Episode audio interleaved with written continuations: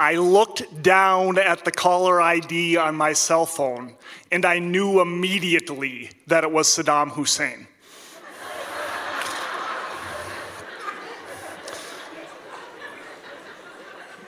I was walking down the sidewalk in Washington, D.C.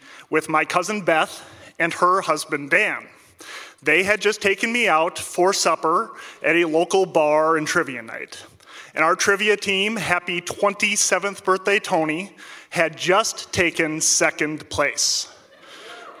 Now, normally, my wife Carla would be responsible for taking me out for my birthday dinner, but she was overseas for work in Afghanistan, and the rest of my family was back home in Minnesota. So Beth and Dan stepped up to the plate, because that's just the way our family is. I was looking at my buzzing cell phone, and I muttered to myself, Oh, that must be Saddam Hussein. Dan had an extremely confused look on his face. So I explained, yeah, every year Saddam Hussein calls me on my birthday.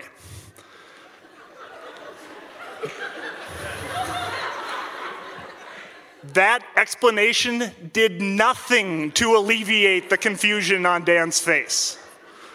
So I explained a little bit further. It goes back to my seventh birthday. I was sitting at the kitchen table of my parents' house and I was reading the newspaper. Because even at the age of seven, I was one of those nerdy kids who liked the news and politics. And I saw a story that reminded me of a conversation that I had with my Uncle Mark. Now, I grew up with a really close family. My dad had eight siblings. Of those eight siblings, four of them lived within a five mile radius of the farm that I grew up on in central Minnesota. My Uncle Mark was the only one of those siblings who did not get married and have kids of his own, but he made up for it by paying a lot of attention to his nieces and nephews. Uncle Mark and I would talk about the news of the day, and the major news story in 1991 was the Persian Gulf War in Iraq. My Uncle Mark had told me that the United States and Iraq had come to a peace agreement. In exchange for disarmament and peace in the Middle East, US President George H.W. Bush agreed to give Iraqi President Saddam Hussein the calendar date of March 13th. Now, never mind the logistics of the international transfer of a calendar date. I was more concerned because March 13th is my birthday and there is nothing more important to a seven year old boy than his birthday. And that's when my mom told me that I had a phone call. I heard a loud, booming voice over the receiver. Hello, Antonio! This is Saddam Hussein.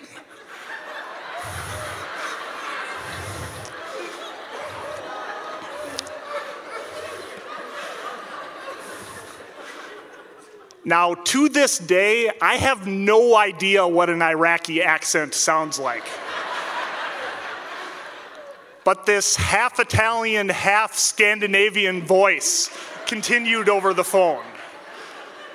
Oh, Antonio, I just wanted to call you and tell you that I am going to take good care of your birthday, and I hope that you have a very good year.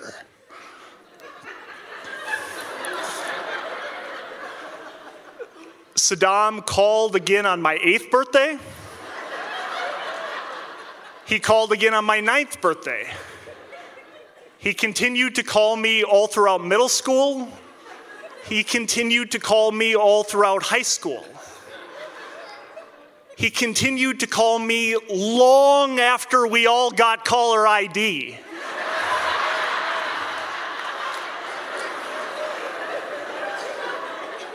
And I was well aware of the 320 area code phone number that all of these phone calls were coming from. On my 19th birthday, Saddam was all concerned about this new Bush in the White House. And he was hoping that I would go to Washington, D- Washington, D.C. as one of his dear and only friends and attempt to convince President George W. Bush to not invade his country. On my 20th birthday, Saddam called and told me not to worry, that even though he had been captured in an Iraqi foxhole by American forces, that he was still going to take good care of March 13th.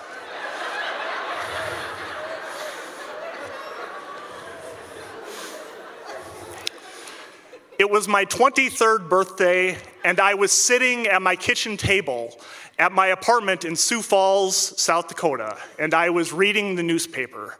And I was thinking about the news events that had, been, that had transpired over the last few months. In December, Saddam Hussein was brought before an Iraqi war tribunal for crimes against humanity. He was found guilty and he was sentenced to death. Within a few hours, pictures had leaked to the American media of a hanging. Saddam Hussein was dead. And that's when I saw the 320 area code phone number on my cell phone. Hello? This is Special Agent Jones. Is this Anthony Dahlman? yeah, this is him. I have a personal call from an S. Hussein. Do you accept? Absolutely, I do. Mr. Hussein, you have 60 seconds. Hello, Antonio! Wow, Saddam, it's I, I really didn't expect to hear from you. It's like, oh, Antonio, I would never miss your birthday. Saddam, it's, I hate to ask this, but where are you? Oh, Antonio, I am on a secret island with Jimmy Hoffa and Jack Kennedy. Wow, Saddam, that's really interesting. oh, Antonio, I don't have a lot of time. I just wanted to thank you for being my dear and only friend, and I wanted to call you and wish you a happy birthday. Mr. Hussein, your time has expired. Click. So there I was on the sidewalk in Washington, D.C., attempting to explain to Dan how I have received a birthday phone call every year from the age of seven from Saddam Hussein. The look of confusion on Dan's face turned into something else. He just had one reaction that is really weird.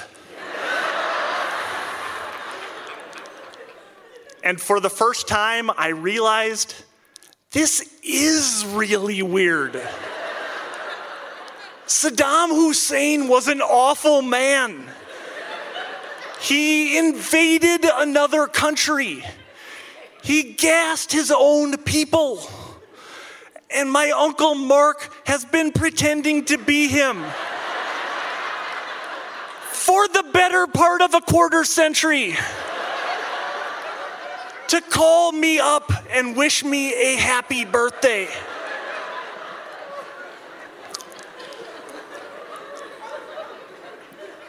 But my cousin Beth, who was well aware of the antics of the Dahlman uncles, just shrugged her shoulders and said, That's just the way our family is. And also, for the first time, I realized what isn't weird is growing up with a family who really cares about you. My Uncle Mark paid a lot of attention to his nieces and nephews. And while to this day he still denies any knowledge of the origins of the birthday phone calls that I get from dead Iraqi dictators?